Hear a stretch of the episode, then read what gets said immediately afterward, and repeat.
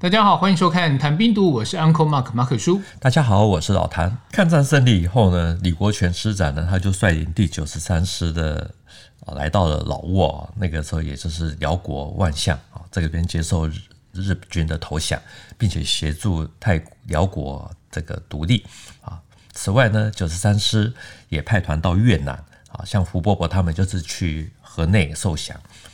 所以这支部队呢几乎与东南亚各国通通都有关联。那更巧的是呢，一九四九年以后呢，进入缅北的这个孤军人数呢只有一千五百多人嘛，那可是呢是以第二十八军九十三师的八百人为最多，而且他们又是最早到缅北，加上他们在还没有去之前呢，还在云南的西双版纳注入了第六军第九十三师的血统，所以后来游击队人多了，又正式恢复九十三师这个番号。最后呢，从缅北进入到泰北而没有去台湾的，也大多数是九十三师蜕变出来的第三军还有第五军，合起来呢，第三军第五军就被称为所谓的泰北孤军。而泰国呢，也因为这样子复杂的关系，所以就不管这个孤军的番号怎么变，总是用九十三师来称呼，所以九十三师就这样子一直的烙印在东南亚的土地上面。我们前面提到说，二战的时候泰国也曾经侵略云南嘛，嗯、然后被传奇的国军九十三师给击退。这段历史真的是关系非常的错综复杂，但我很好奇说，一九五零年代的初期啊，九十三师的二七八团退到了缅甸，它毕竟是一支外来的军队，要怎么去挺过各方势力围攻？因为刚刚前面老谭有提到说，其实当时当地也是有很多各个派系的， 对, 对那他怎么去进而成为一个举世闻名的孤军？一九五零年二月，缅甸政府看到有国军的常部退入了国境，那颜面上不好看，就要求缴械，限期撤离。那孤军则是说，啊，这个地方是属于中缅未定的边界，啊，有权在这一这个地区活动。缅甸政府呢，于是他们是从六月十八日开始正式的围剿孤军，可是呢，在这个之前，他们就已经出动了小规模的部队啊，试图给予压力。那胡伯伯他们还记得，啊，就是李国辉率领的第八军第二三七师七零九团。在三月以他们会合之后呢，他们就觉得说，哇，现在比较有信心了，因为人比较多，好，所以立刻赶修工事，啊，决心要抵抗缅军。在四月初的时候呢，孤军就与缅军开始有一些小规模的战斗，啊，发生了。那地点就在中缅泰边界的这个交界处。那伯伯我也特别有提到，因为缅甸跟泰国其实是有世仇，啊，所以缅甸的军队呢，不只是要打孤军，他们也故意的在秀给泰国的军队看，因此他们就就耍威风，这个排开的架势，在三百公尺远就开始开火前进。不过呢，因为孤军的弹药太少，所以就规定说，只能等到缅甸的这个军队登陆接近到差不多二十五码的时候呢，才可以开枪。那当时有看到打到阵地前面的这个缅军呢，只要没有被打死的，就连滚带爬，就爬回原地，也不敢再用这个比较优势的火力反击。后来的缅军呢，就改用野炮来狂轰，那他们就故意把这个他们的阵地呢就延长，把它拉到这个缅泰的这个交界处。在那个地方呢，有一条很窄的这小溪涧，缅甸的这个炮弹呢，不小心就会落到泰国的境内，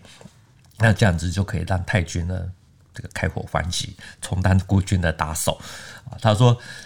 泰国的当地的老百姓呢，天天就隔岸观火，啊，还不时的大叫说，啊，中国兵要得啊，中国兵要得啊，这个非常的这个，你想到这个画面就觉得就非常的奇幻。就有一种国际体育竞赛，然后不管谁跟南韩南韩打，反正我就支持对手就对了。对对对。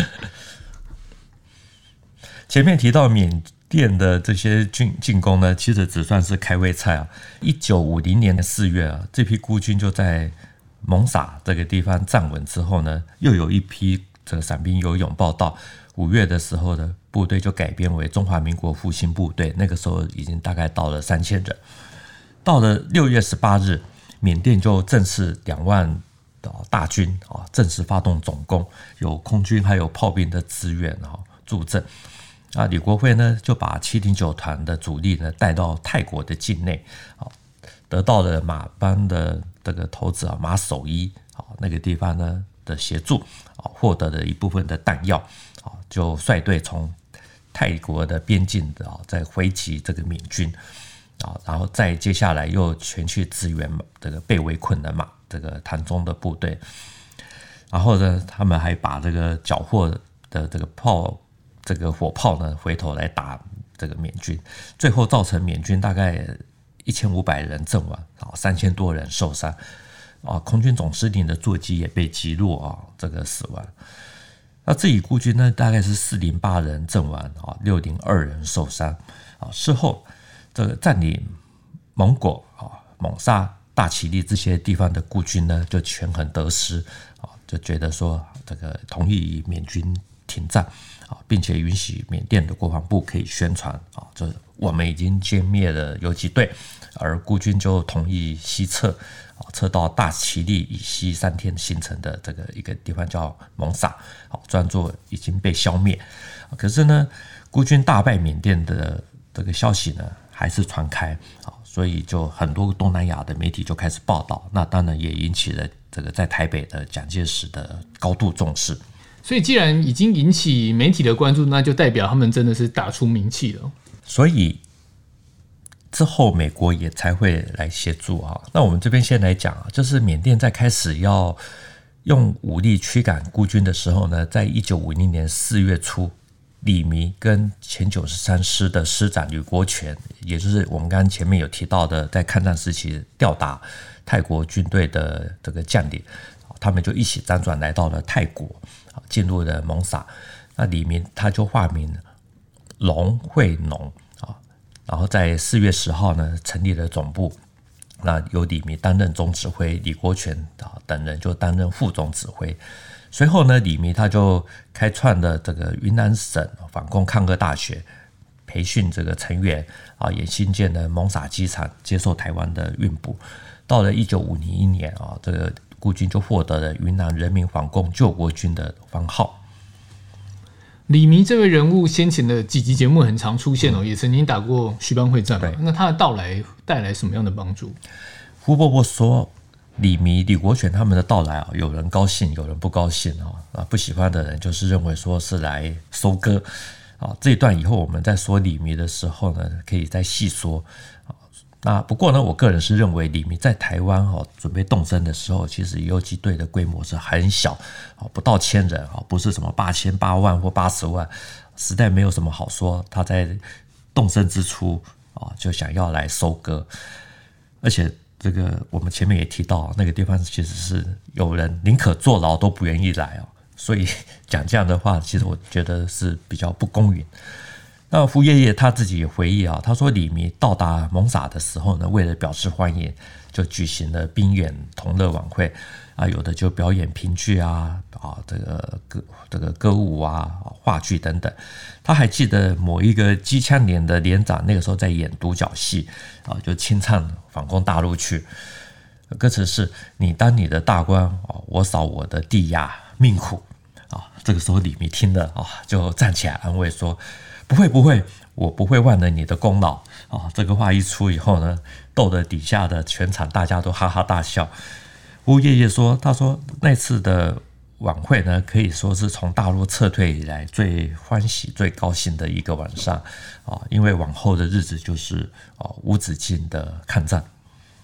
这段小故事听起来我是觉得蛮感伤的啦，虽然他觉得那是一段非常欢乐的时光、嗯、因为长期处于战争的紧绷状态下，对这些官兵来讲，能够有一个放松的时刻真的是很可贵的，也难怪胡伯伯会记得这么清楚、嗯、那话说回来，经过这一晚的提振士气，对后来的一些帮、呃、战斗真的有帮助吗？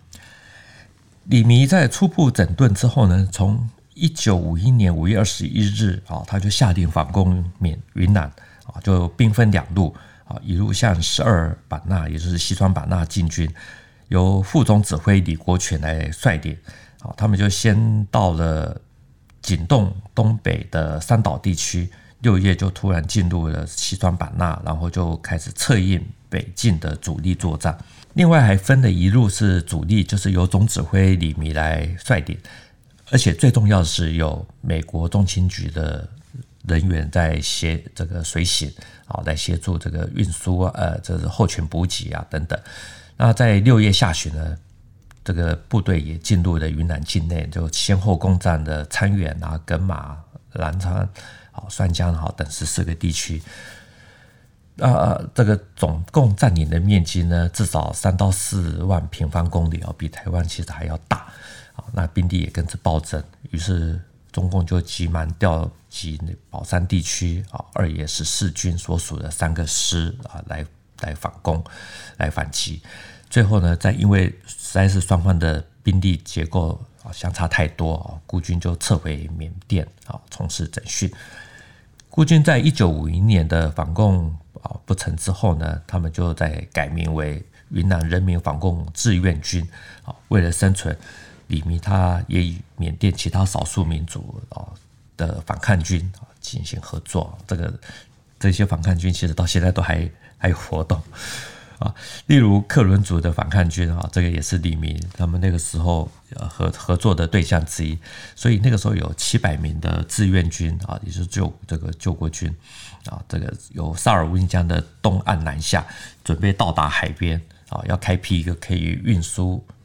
这个输送重型武器的一个港口。